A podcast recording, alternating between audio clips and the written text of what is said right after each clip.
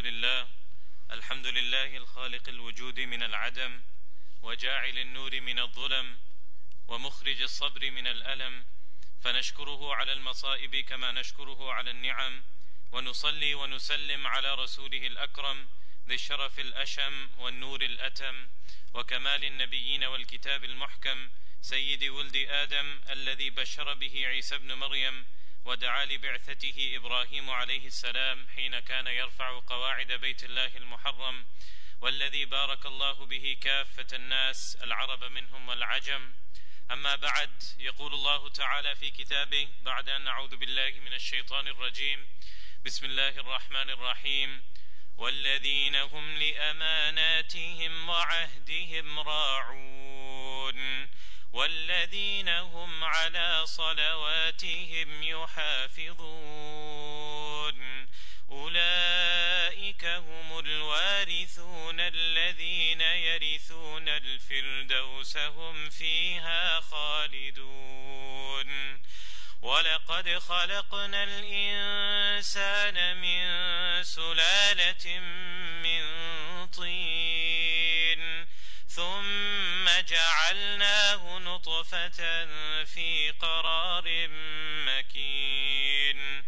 ثم خلقنا النطفة علقة فخلقنا العلقة مضغة فخلقنا المضغة عظاما فكسونا العظام لحما. ثم أنشأناه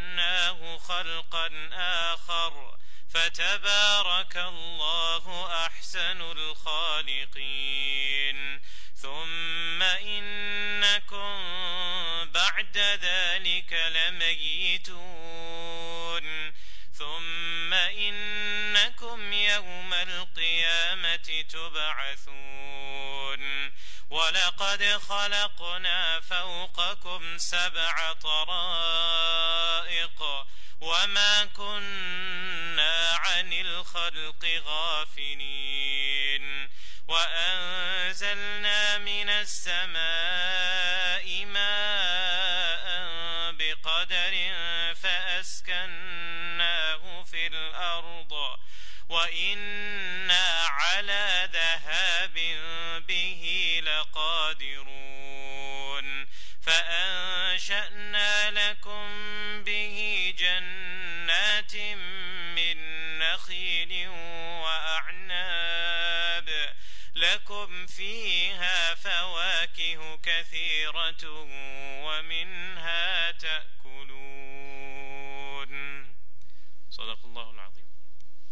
Respected audience, dear brothers and sisters, just imagine for a second that, that a person or, a, or an entity of a high caliber makes mention of you. And most assuredly, you'll, you'll feel proud that that person deemed you worthy or considered you worthy that they mentioned you in, in their important gatherings or, or in, in whatever gathering or whatever setting or whatever capacity they mentioned you in. Just, just imagine for a second that Allah subhanahu wa ta'ala mentions you in the most precious book of all time. And in this surah, Allah subhanahu wa ta'ala is mentioning you, me and you, in which Allah subhanahu wa ta'ala is mentioning the attributes of the believers. The name of the surah is Surah Al-Mu'minun, and Allah subhanahu wa ta'ala is talking about you and me. Now all of us, we do aspire to be mu'mineen. No doubt when Allah subhanahu wa ta'ala he mentioned the Arab, the Bedouins who would come to the company of Rasulullah sallallahu alaihi wasallam, and and they would say that amanna. Indeed, we have become mu'mineen, we have become believers. Allah subhanahu wa taala he admonished them saying, "Kullam tu'minu, walakin qulu aslamna."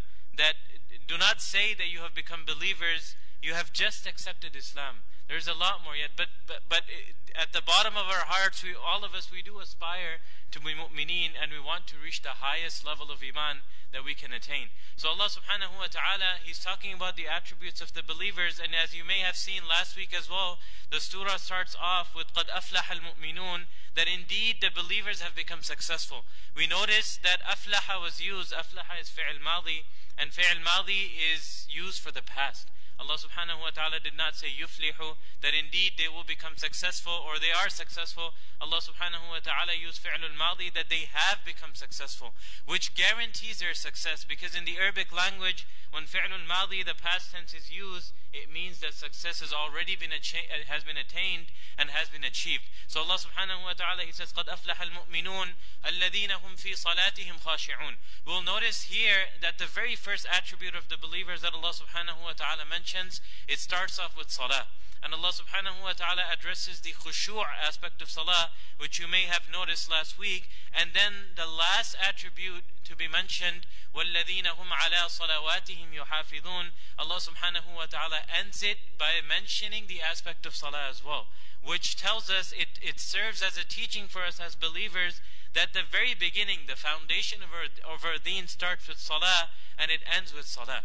And if we want to attain or if we aspire to achieve the, the, the, the, attributes or the characteristics of the believers which were mentioned between the, these two aspects of salah, we need to be steadfast in salah. So Allah subhanahu wa ta'ala, He mentions, الَّذِينَ هُمْ فِي صَلَاتِهِمْ خَاشِعُونَ وَالَّذِينَ هُمْ عَنِ اللَّغْوِ مُعْرِضُونَ وَالَّذِينَ هُمْ لِلزَّكَاةِ فَاعِلُونَ وَالَّذِينَ هُمْ لِفُرُوجِهِمْ حَافِظُونَ Until Allah subhanahu wa ta'ala reaches, وَالَّذِينَ هُمْ لِأَمَانَاتِهِمْ وَعَهْدِهِمْ رَاعُونَ Now one of the most defining characteristics of this surah is that there's a, there's a narration attached to this surah. And in the narration it's mentioned that whenever wahi would be revealed upon Rasulullah sallallahu alaihi wasallam, كان يسمع عنده دوي كدوي النحل. People would usually hear a buzzing, like the buzzing of a bee, and that's how the Sahaba ta'ala would know that wahi is being revealed upon Rasulullah sallallahu wasallam. There were many forms of wahi out of this. This was one of the many forms of wahi. So the Sahaba they mention that we heard the buzzing of the bee when we were in the company of Rasulullah sallallahu alaihi wasallam, and we realized that wahi is being revealed upon Rasulullah sallallahu alaihi wasallam, and then that buzzing stopped, and Rasulullah wasallam came out of that state. Now, normally Rasulullah would immediately engage us in conversation, and we would be eager to learn the commandments of Allah subhanahu wa ta'ala that had come down upon us.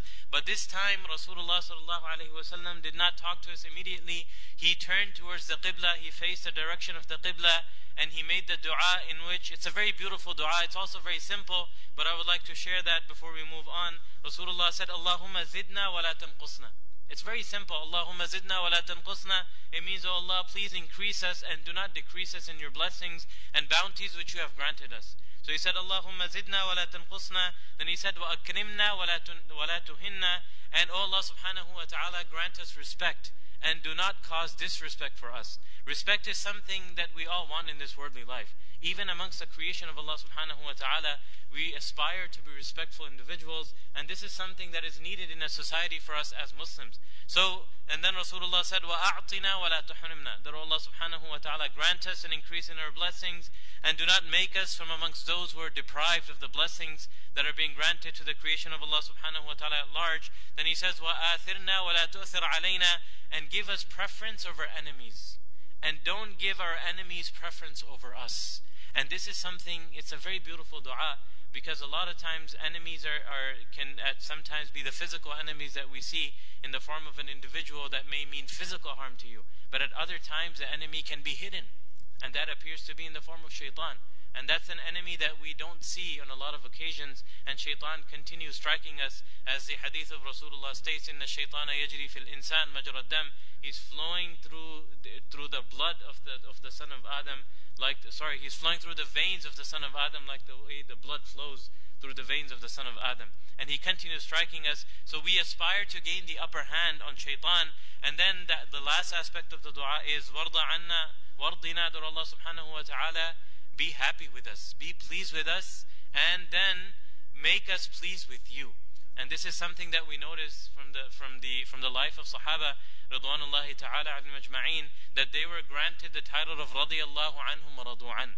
That Allah subhanahu wa ta'ala is pleased with them and they are pleased with the decree of Allah subhanahu wa ta'ala. And there's a lesson in it for us as well, that we aspire to gain the rida of Allah subhanahu wa ta'ala, the pleasure of Allah subhanahu wa ta'ala, and we also want to be happy with the decree of Allah subhanahu wa ta'ala. Moving on to the ayat for today, as Allah subhanahu wa ta'ala stated, وَالَّذِينَ هُمْ لِأَمَانَاتِهِمْ وَعَهْدِهِمْ رَاعُونَ And this happens to be another characteristics of the believer, that they always fulfill their covenant.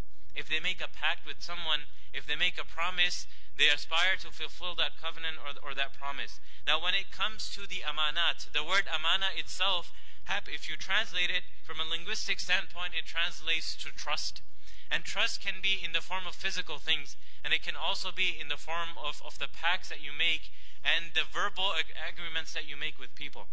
Now, when it comes to the rights, at times there are two rights which are directed towards the son of Adam.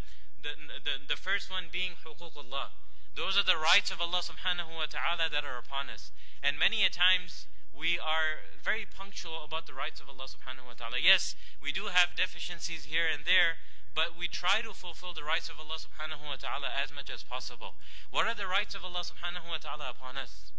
Now when it comes to the the do's and the don'ts, the awamir of Allah subhanahu wa ta'ala and the nawahi which are being directed towards us by Allah subhanahu wa ta'ala. For example, Allah subhanahu wa ta'ala says, أقيموا الصلاة وآتوا الزكاة Be steadfast in your salah and pay your zakah. And these are the things that we're fulfilling that happens to be the fulfillment of the the, the, the orders of Allah subhanahu wa ta'ala that are being directed towards us. So that's huququllah. And when it comes to deficiency in the huquq of Allah subhanahu wa ta'ala, remember that the aspect of the mercy of Allah subhanahu wa ta'ala is manifold in His wrath and His anger. And we notice that in the rahmati sabaqat ghadabi, Allah subhanahu wa ta'ala says that my first, my mercy far exceeds my wrath and my anger. And most of us, we will aspire for the mercy of Allah subhanahu wa ta'ala on the day of Qiyamah, on the day of judgment. It is mentioned that the mercy of Allah subhanahu wa ta'ala will be a display in such a way that even shaitan will want the mercy of Allah subhanahu wa ta'ala and he would start to desire the mercy of Allah subhanahu wa ta'ala. So when it comes to the rights of Allah subhanahu wa ta'ala, there's hope over there. If there's any deficiency, we can hope that Allah subhanahu wa ta'ala may forgive us. But the second aspect which is directed towards us in this ayah is huququl ibad. That is the rights of the creation of Allah subhanahu wa ta'ala, and that is where we're in an extremely dangerous territory. And the hadith of Rasulullah sallallahu alayhi wa sheds some light on that. Rasulullah says, he asked the Sahaba, أَتَدْرُونَ مَنْ مُفْلِسُ أُمَّتِي Do you know the destitute and the most poor individual of my ummah? The Sahaba, according to the customs and the norms of the world, they said, مَنْ لَا دِينَارَ لَهُ وَلَا دِرْهَمْ يَا رَسُولَ اللَّهِ One who does not own any wealth, O Rasulullah sallallahu alayhi wa sallam.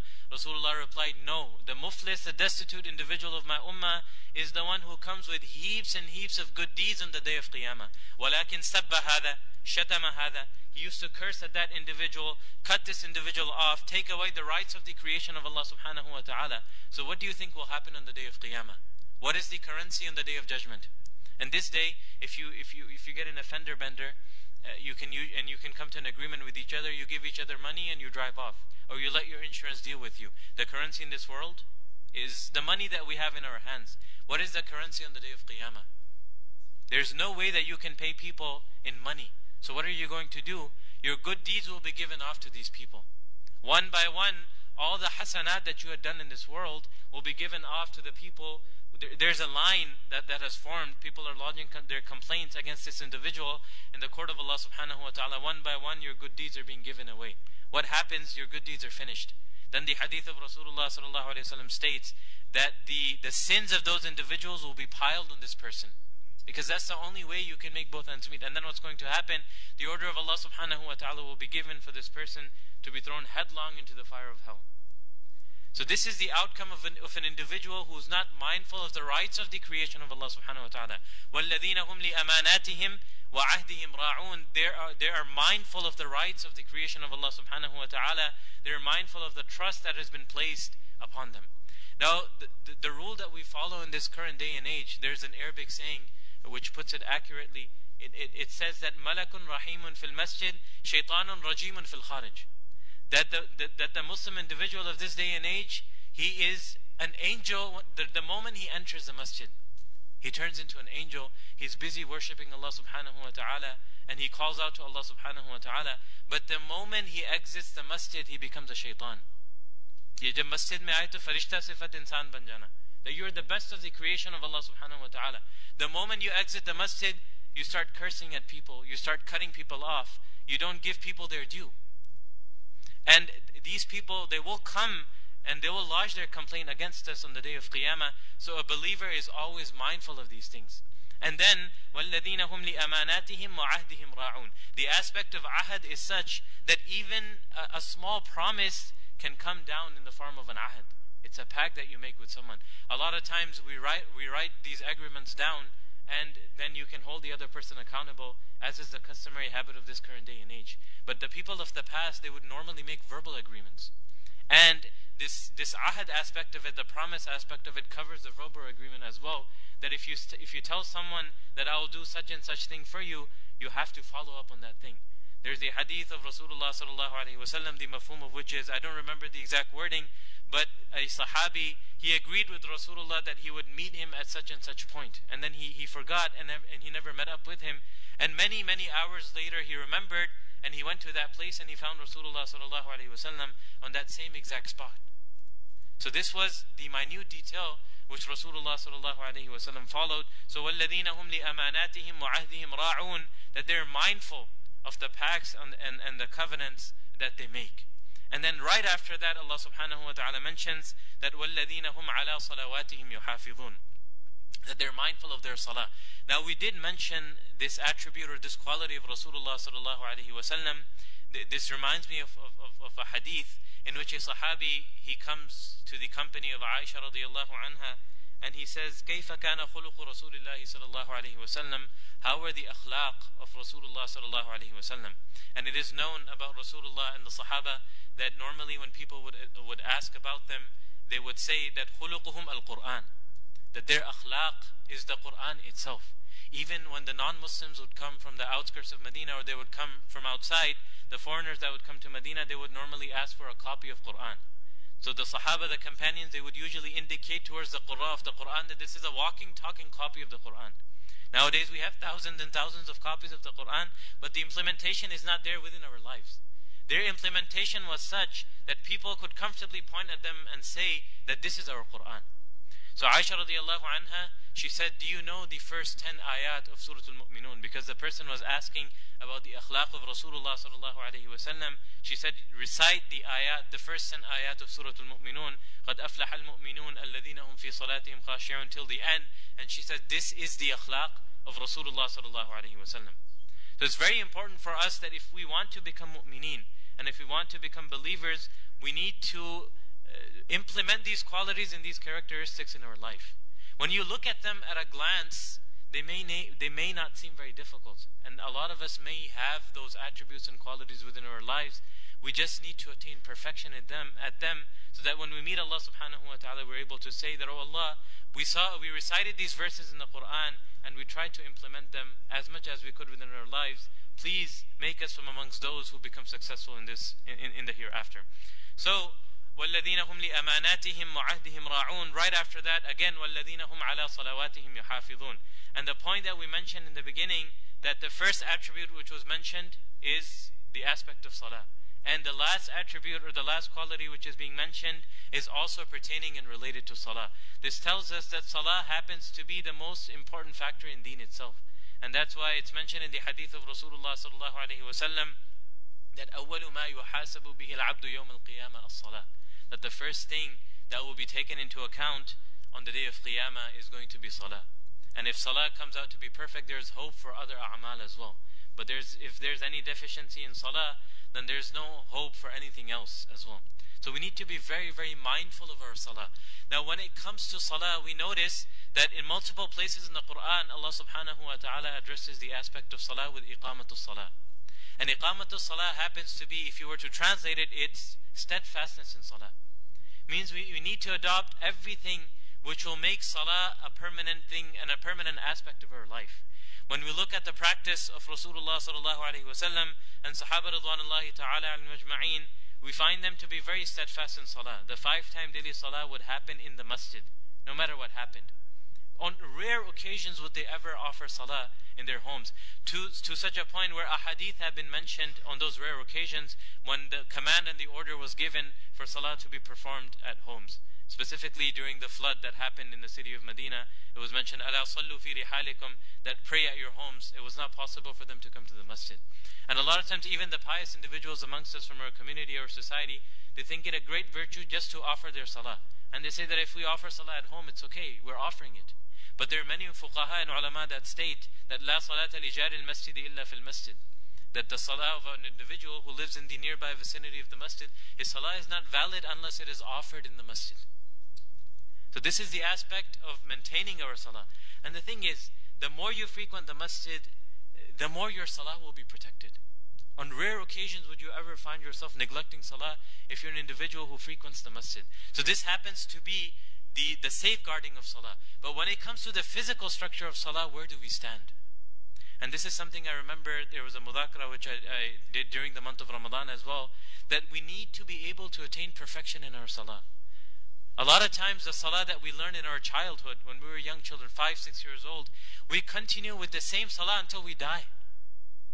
Do we do that with the other aspects of life?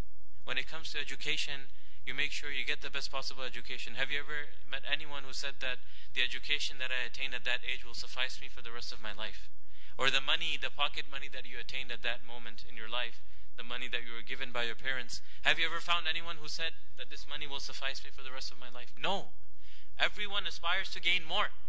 When it comes to education, qualification, you want more. But when it comes to salah, sadly, we stopped right then and there. And if you want an example, آخری دس سورتوں کی مثال لے لیجئے. We memorize the last 10 surahs in our childhood. Many a times we continue with the, with the same last 10 surahs until we die. I know people in my life, people who are very close to me. And, and they do say things like, قیامت کے دن میں تمہیں آکے پکڑوں گا. No, it's not my fault. The talab needs to be there within us where we want to increase the portion of the Quran that's memorized. Now you might be thinking, why am I talking about the portion of Quran? Because your quality of salah depends on the portion of the Quran that you recite in your salah.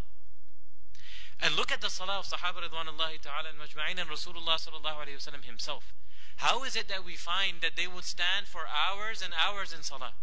There's a hadith of Rasulullah which mentions the Sahabi gives a description of the salah of Rasulullah where Rasulullah started his salah and the Sahabi wanted to be with Rasulullah in, in, in his salah, so he joined him, and Rasulullah started with Baqarah, Ali Imran, Nisa, and then finally the Sahabi broke off his salah because he wasn't capable of continuing. So this is a question, this is something that we need to ask ourselves. That where am I standing in terms of my salah? Now this is the problem. What's the solution to this problem? How do we attain perfection in our salah? I'll give you one example. There's a qawl of a, of a sahabi who offered salah behind Umar ibn Abdul Aziz. Umar ibn Abdul Aziz, rahimahullah, he's known as Umar al-Thani, the second Umar, and he's also known as the, the genuine Khalifa, I believe the sixth one. So Umar ibn Abdul Aziz was leading salah. The Sahabi prayed salah behind him. Once he finished his salah, the Sahabi said, ما رأيت صلاة أحد أشبه بصلاة رسول الله صلى الله عليه وسلم من هذا الفتى. That I have not seen anyone's salah with greater resemblance with the salah of Rasulullah sallallahu alaihi wasallam than the salah of this young man, and he pointed towards Umar ibn Abdul Aziz. So there was a person who heard this. He said, "I thought, what's the difference in his salah?" So I started looking for signs. He said, when he would go down in ruku, I would start counting. Subhana Rabbi al Azim. So how many times do we do it? I believe we barely hit the third mark before we back up again. He said, I counted 10 to 11 times. Same thing happened in ruku. Same thing would happen when he, when he would sit down in, in, in, in the last qa'dah when he would start. So when we look inwards towards the hadith of Rasulullah sallallahu alaihi wasallam, we find that there is a massive difference in the salah which is offered, the fara'id that are offered in the masjid, and the sunan, rawatib, and the nawafil which were offered by Rasulullah and the Sahaba. There's a huge, there's a world of difference. Now the salah which happens here, from, from the musalla here, that salah is meant to accommodate every aspect of, um, of the ummah. فَإِنَّ فِيكُمُ السَّقِيمِ وَالضَّعِيفِ وَالْكَبِيرِ وَذَا الْحَاجَةِ Know that when you're offering, so this, these are the, the, the, the, this is the command for the imam. That know when you're leading salah, then you should be mindful of the people who are behind you. You have women, you have older men, you have people who may be sick. people who may have excuses, who may have to go back to work. So there needs to be a standard which everyone is able to attend. But this salah is much different than the salah that you're meant to offer in your sunan, your rawatib, your tahajjud. When, and when you look at the hadith of Rasulullah sallallahu alaihi wasallam, you find that when Rasulullah would start with his takbiratul iftitah, what's takbiratul iftitah? It's also known as takbiratul tahrima. It's the first takbir that when we when we say Allahu Akbar and we enter salah. Now why is it known as takbiratul tahrima? Is because when a person is in a state of ihram, things which are normally permissible for him, they become haram upon him. It's not okay for him to continue doing the same things. Similarly, when a person says Allahu Akbar, what happens? Things which may be permissible outside of salah, like walking, talking, normal things, are not permissible anymore. So, what's the first dua that Rasulullah recited? Allahumma ba'id bayni wa bayna khatayaya kama And bear with me for a second. The reason why I'm going to recite all of these du'as so that we know how much time it takes. Ba'id bayni wa bayna khatayaya kama ba'adta bayna al-mashriq wal-maghrib. Allahumma naqini min khatayaya kama yunaqqa thawb al-abyad min ad-danas. And the dua goes on. It's a very beautiful dua seeking repentance, seeking forgiveness from Allah subhanahu wa ta'ala. Then, ثناء سبحانك اللهم وبحمدك وتبارك اسمك وتعالى جدك وجل ثناؤك ولا إله غيرك then Fatiha no there's a lengthy dua if you were to start writing it down I think you'll be able to complete an entire page وجهت وجهي للذي فطر السماوات والأرض حنيفا وما أنا من المشركين it's so beautiful it means that I have turned my face away from everything and I turn it in the direction of Allah subhanahu wa ta'ala. I turn the direction of my heart away from everything and I turn it towards, I, I, I turn its attention towards Allah subhanahu wa ta'ala. That's how we attain the khushu in salah. Our problem is by the time we start our salah, it's only, and, and we're done. In, in mere moments we're done. So by the time you can even start to attain the first effects of your khushu, your salah is already finished. There's nothing left of your salah. Within a few minutes we're done. You know, if you were to look at something, take the example of a of a billboard or a signboard when you're passing. For example, if you're going through a freeway and you see a billboard coming up, the moment you look at it, you're unable to read it. You need to look at it for a few seconds and then a little bit more in order for you to be able to read. So it requires focus and attention. It requires time. So by the time we're able to attain a little bit of attention in our salah, our salah is already finished. So that's that's a place that we're generally lacking as an ummah. And then, this is the, the third dua which is recited. After that is a fourth one. Allahumma ya Rabba Jibra'il wa Mikail. If anyone's interested, all of these du'as are in the books of hadith. In, in Muslim, Bukhari, Abu Dawood. There's a small book called Hisnul Muslim. You'll find all of these du'as in that book. And it's very easy to memorize these du'as. You can start by each one of them one by one. And it's, it's extremely beneficial if we also learn the meanings of these du'as because they will grant us that necessary concentration and devotion within our salah. And then you go down in ruku'. Normally we recite Subhana Rabbi al-Azim three times. The recommended is 10 to 11 times. Then there's extra tasbihat. سبوح قدوس ربنا ورب الملائكة والروح سبحان ذي الجبروت والكبرياء والملكوت والعظمة and then there's another dua which is extremely beautiful. Allahumma laka raka'tu wa bika amantu wa laka asamtu. Oh Allah, that I have gone down in prostration for your sake. And every single thing, every single limb of my body is at the moment directed towards you in prostration towards you. Then you get back from, from ruku' and we normally recite Rabbana wa lakal hamd. And then there's another lengthy dua after that. Allahumma lakal hamdu mil as-samawat wa mil ma baynahuma. I'm not reciting the entire dua because it will take a, a very long time. Then we go down in sujood. Similar lengthy du'as that are there. And then when you sit down for the last qawma, the last sitting, there's lengthy du'as over there as well. Allahumma khfirli ma qaddamtu wa ma akhart wa ma asrartu wa ma. Most of those are related to seeking forgiveness from Allah subhanahu wa ta'ala. So this is this, the salah of the Sahaba Ridwanullahi Ta'ala and Majma'een and Rasulullah Sallallahu Alaihi Wasallam himself. So in order to attain that level in salah, we need to be able to attain that necessary khushu, the, the concentration and devotion within our salah. May Allah subhanahu wa ta'ala uh, give us all the tawfiq, inshallah. So, وَالَّذِينَ هُمْ لِأَمَانَاتِهِمْ وَعَهْدِهِمْ رَاعُونَ They're mindful of the covenant that they make with, the covenant that they have with Allah subhanahu wa ta'ala and the covenant that they have with the creation of Allah subhanahu wa ta'ala. Remember the most dangerous aspect, huququllah, we need to be mindful of the rights of Allah subhanahu wa ta'ala. And then huququl ibad, the rights of the creation of Allah subhanahu wa ta'ala, and those are the things which are pending. Those things will be taken into account on the day of Qiyamah. So we should never be satisfied that I'm doing good in this worldly life. I'm trying to do everything to please Allah subhanahu wa ta'ala. You also need to be mindful of the second aspect, which is making sure that you give the creation of Allah subhanahu wa ta'ala their due. And there's nothing higher than respecting the creation of Allah subhanahu wa ta'ala, as mentioned in the hadith, Al-Khalqu Iyalullah, فَأَحَبُّ الْخَلْقِ إِلَى اللَّهِ أَحْسَنُهُمْ لِعِيَالِهِ Know verily that the creation of Allah subhanahu wa ta'ala is the family of Allah. And the most beloved of the individuals to Allah subhanahu wa ta'ala is the one who does good with the creation of Allah subhanahu wa ta'ala. So وَالَّذِينَ هُمْ لِأَمَانَاتِهِمْ وَعَهْدِهِمْ رَاعُونَ وَالَّذِينَ هُمْ عَلَى صَلَوَاتِهِمْ يُحَافِظُونَ Now, the attributes of the believers have been completed here.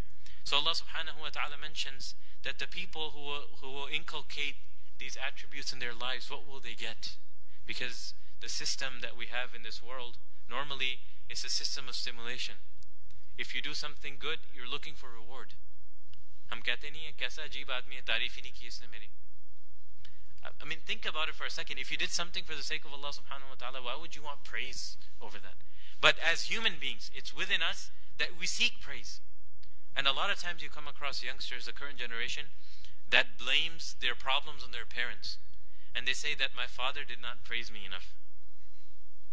I, mean, I don't know where does this come from, but it, every each and every single individual in this worldly life is looking for praise. So Allah subhanahu wa ta'ala has generally attached everything with a reward. Ultimately, we're given Jannah. And there's a reward which is higher than that as well, which is mentioned in the hadith, is ru'yatullah subhanahu wa ta'ala, is looking, being able to look at Allah subhanahu wa ta'ala. And the other hadith, which is a weak narration but mentions that in Allah subhanahu wa ta'ala yaqra'ur rahman, that after we're able to witness the jalal of Allah subhanahu wa ta'ala, Allah will bestow us or bestow upon us the recitation of Surah Al-Rahman. That happens to be the ultimate. There's nothing after that. It's mentioned that thousands and thousands of years would pass and people will still be mesmerized with the vision of Allah subhanahu wa ta'ala until that vision will be stopped. So Allah subhanahu wa ta'ala mentions that if you're looking for reward, what are you going to get? أُولَٰئِكَ هُمُ الْوَارِثُونَ Who are these people? The people who are going to inculcate these qualities into their life. They are the inheritors of Jannah. الَّذِينَ يَرِثُونَ الْفِرْدَوْسَ هُمْ فِيهَا خَالِدُونَ They're the ones that will be given firdaus. What's firdaus?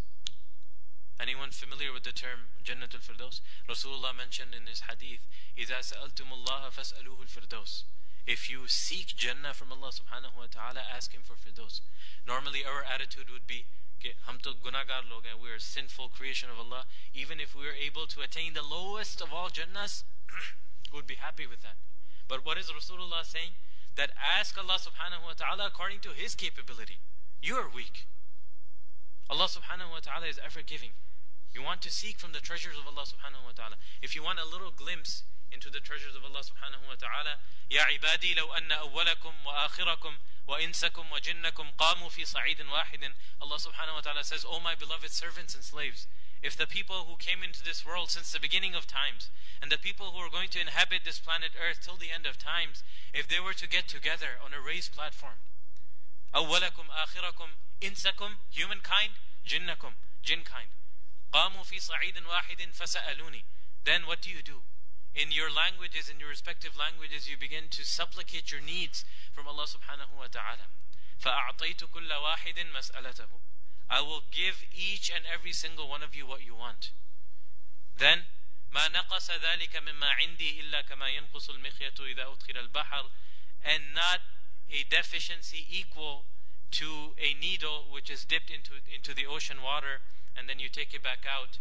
There's a little bit of water left on the tip of the needle. You, one can say that a deficiency has happened in the, in the waters of the ocean. Allah says, not even deficient, that much deficiency happens in my treasures.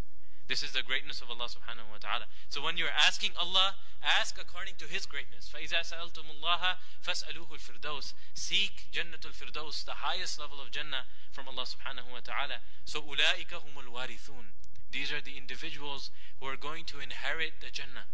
الَّذِينَ يَرِثُونَ الْفِرْدَوْسِ هُمْ فِيهَا خَالِدُونَ And what's going to happen in Jannah? Normally, if, if you are granted a blessing in this worldly life, what happens? It's short-lived. You know, they say there's a thought. if you, if you think about that thought when you're happy or you're sad, if you're too happy, your happiness will diminish, and if you're too sad, your sadness will diminish. What's that thought? Guzar jayega. This will also pass, right? So if you're happy, you know that sadness will follow soon after. And if you're sad, you know you will know that a time of happiness will come. So no matter whatever blessing in this worldly life, it's going to be temporary. It's short-lived. Most of you probably remember the qawl of Hatim al-Asam. He says, "Inni nadartu ila al-khalq." When I look towards the creation of Allah subhanahu wa ta'ala, فَرَأَيْتُ كُلَّ وَاحِدٍ يُفَارِقُ مَحْبُوبَهُ I found that each and every single individual is forced to depart from the beloved things he has in his life, be it in the form of the beloved individuals. We all have a, a set group of people that we love dearly our parents, our siblings, our friends. If, if, if a single one of them were to pass away, you will be devastated. So, the beloved individuals that you have in your life, and then the beloved objects that you have in your life, the car that you shine, the cell phone that you keep safely in your pocket, the money that you save in your bank account. He said, I look towards the creation of Allah subhanahu wa ta'ala, I found that you're forced to depart from these things that you have in your life. So what what's the use of them? I found that they're useless. None of these is going to help me when I'm really going to need them. So he says, فَاتَّخَذْتُ لِنَفْسِي خَلِيلًا لَا, يفارق, لَا يُفَارِقُنِي So I chose for myself a friend which will never leave me. What's that? That happens to be the, the good deeds that we accumulate in this worldly life.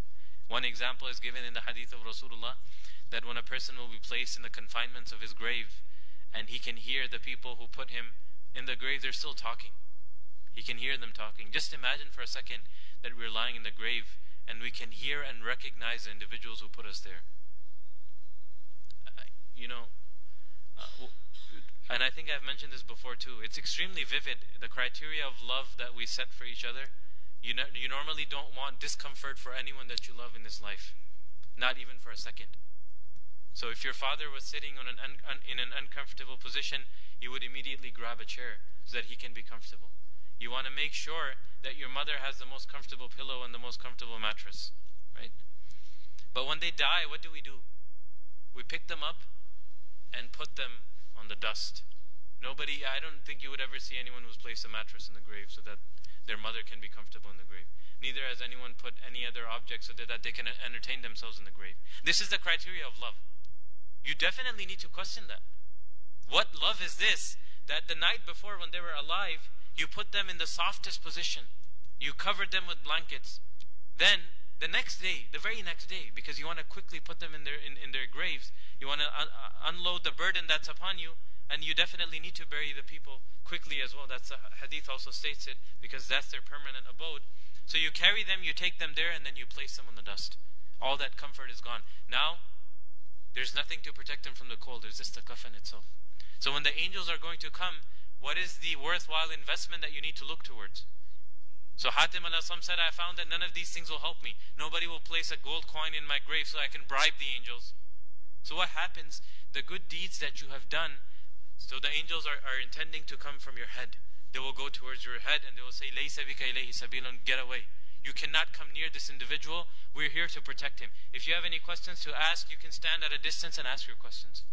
They will try to, they will attempt from the, from the right side, from the left side, from the bottom. They will cover you from all four sides. The recitation of the Quran that you had been doing, the sadaqah that you had been giving, the salah with jama'ah that you would perform in the masjid, the mindfulness of the rights of the creation of Allah subhanahu wa ta'ala.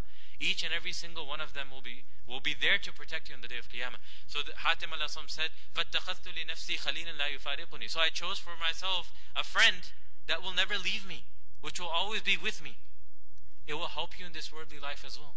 من عمل صالحا من ذكر أو أنثى وهو مؤمن فلنحيينه حياة طيبة Allah subhanahu wa ta'ala states, because our attitude towards hasanat or goodness in this world is you do it, akhirat mein dekhi jayegi. Because you think that the effect of that will only be in the hereafter. But the effect of your good deeds will come into this worldly life as well. Allah will give you a blessed life. It doesn't necessarily mean that you're going to have a lot of money. Our problem is attribution to, uh, of, of, of a peaceful life with money. That's not how, how it works. Allah subhanahu wa ta'ala will give you a good life in this world.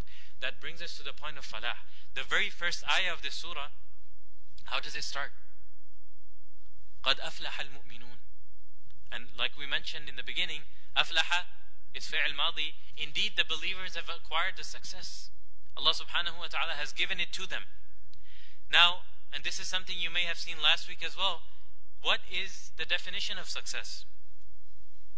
You find people who complain. They say things like, I have done everything right in this world. I do, I try to do as much good as I can. I offer my five time daily salah in the masjid. I'm good, I, I, I, I am generous towards the creation of Allah subhanahu wa ta'ala. I'm soft spoken. I'm a nice individual. I mean, a lot, we, we do definitely think about these, these things, right? Um, we have come to attribute all good manners with, an, with a smile that's plastered in the face. So then you question, you say, why do bad things happen to me? And this is a question that my relatives frequently ask me. That's why I'm sharing this with you as well. Because it's a desi mentality that we have. So you say, I do everything right, I do everything good, but why do bad things still happen to me? Well, the answer to that question is that if you're doing good in this world, are you looking for the reward in this worldly life? That's the, number, the question number one that you need to answer. Number two, this world was never meant to be a perfect place. You were, you were never meant to have uh, the 100% optimum success level in this worldly life. There is going to be suffering. There's trials and difficulties. Look, if Allah subhanahu wa ta'ala wanted to give the best life in this world, who would, who would He have given it to? Rasulullah sallallahu alayhi wasallam. His own life is full of trials and troubles. So that teaches us that if you're a pious individual, you don't see the signs of the pleasure of Allah subhanahu wa ta'ala by your life being perfect. That's your relationship with Allah subhanahu wa ta'ala. And never ask for the rewards of your good deeds in this worldly life because you want to attain them in, the hereafter. We know the example of the Sahaba. They used to cry because towards later on, during the Khilaf of Umar radiallahu an, Uthman radiallahu an, there was a lot of wealth that would pour into Medina because territory after territory was being conquered. The Persian Empire fell, the Roman Empire fell. So the Sahaba would cry because they would fear that Allah subhanahu wa ta'ala is rewarding them for the good that they did, for the sacrifice they gave during the, the lifetime of Rasulullah in this worldly life. So this is something that we need to be mindful of. So Allah subhanahu wa ta'ala mentions that once you have fulfilled the criteria, these qualities, these attributes, what happens? The ultimate abode for you is Jannah. أولئك هم الوارثون الذين يرثون الفردوس هم فيها خالدون. And the difference between the bounties of this world and the ultimate bounty that Allah subhanahu wa ta'ala is giving you in, in Jannah in the hereafter is khalidun. It's never going to end. إن الذين آمنوا وعملوا الصالحات كانت لهم جنات الفردوس نزلا خالدين فيها لا يبغون عنها حولا They will remain in it forever. They will never be transferred out of it. If you look at this worldly life, it's constant transferring from one place to the other. Either destination, cities, countries, from job position to the other one. Even our age itself is a constant tra- transfer. We go from different stages of life. But over there, one single life, 33 years old, nothing is going to change. You will, you will remain 33 forever. So there is nothing that will change, and everything will be perfect. So أولئك هم الوارثون الذين يرثون الفردوس هم فيها خالدون. After that, Allah subhanahu wa ta'ala sheds light on His greatness. And this is something that we don't think of enough. That the very entity which is the reason for your existence, how much thought have you given it? If I asked any one of you to come up here and glorify Allah subhanahu wa ta'ala, how long do you think you will last? This is a question you need to ask. But if I were to ask you to give a description of your house, your home, or your, or your car, you can go on for minutes and minutes, maybe hours even. Someone who's a car enthusiast, he can go on for hours.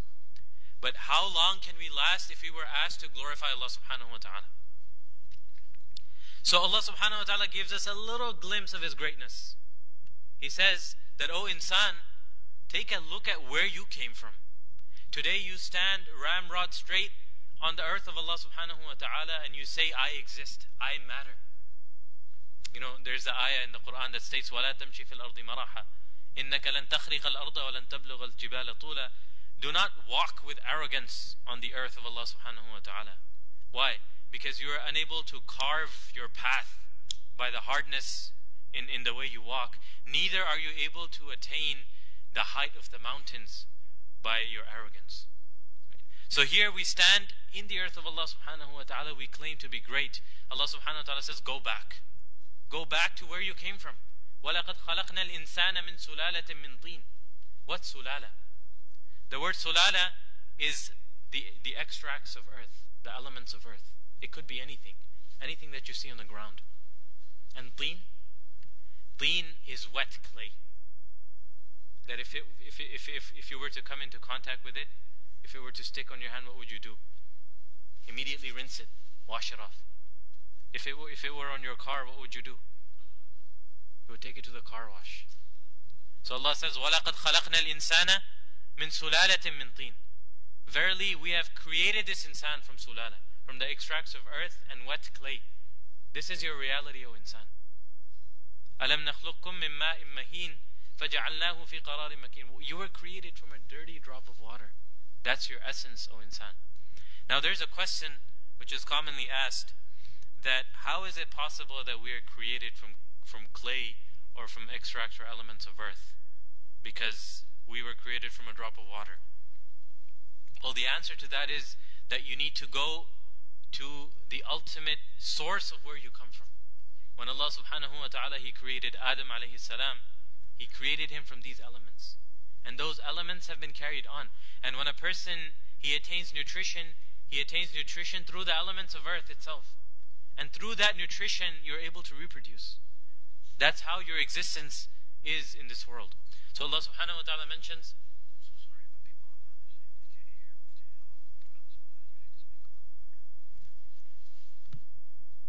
So, وَلَقَدْ خَلَقْنَا الْإِنسَانَ مِنْ سُلَالَةٍ مِنْ طِينٍ Allah subhanahu wa ta'ala says that verily we have created you from, from wet clay. This is your essence, and these are the elements from which you were created. And then Allah subhanahu wa ta'ala gives a little display of His greatness. So what happens? You go through different different forms. You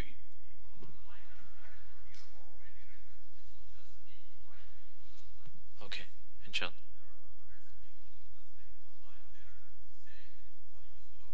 Okay. Inshallah. Okay. So then there, there's a different transitions that we go through. So Allah says, وَلَقَدْ خَلَقْنَا الْإِنسَانَ مِنْ سُلَالَةٍ مِنْ طِينٍ ثُمَّ جَعَلْنَاهُ نُطْفَةً فِي قَرَارٍ مَكِينٍ What's a nutfa? So you're you're coming from that, you're coming from the extract of clay, Adam alayhi salam.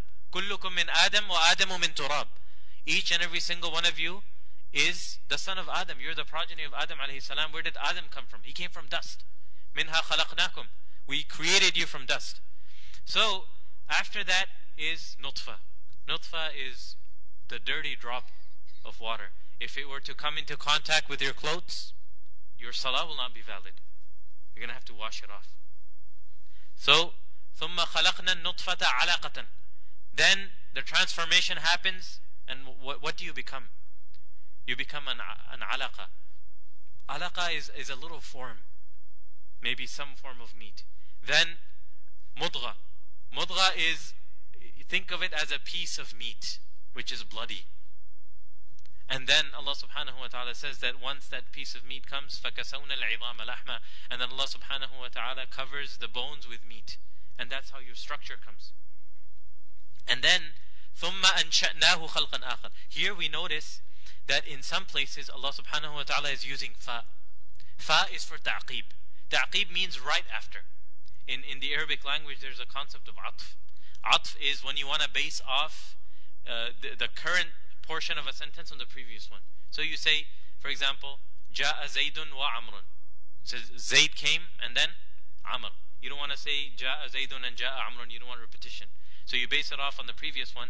So fa is one of them. It means ta'qib, right after. So Allah subhanahu wa ta'ala is mentioning the different phases, the differences, the transition that this insan goes through in some portions, Allah used the fa, which means immediately right after. In some places, Allah mentioned thumma. Thumma means with a delay. So when we're going through these different transitions, some of these transitions happen immediately from one to the other, and others they happen with a delay. So Allah says, ثُمَّ أَنشَأْنَاهُ خَلْقًا آخَرَ So what happens? After you have taken form, and after this form that you see as, as the insan, the baby that comes out, Allah subhanahu wa ta'ala mentions that life, we breathe life into it.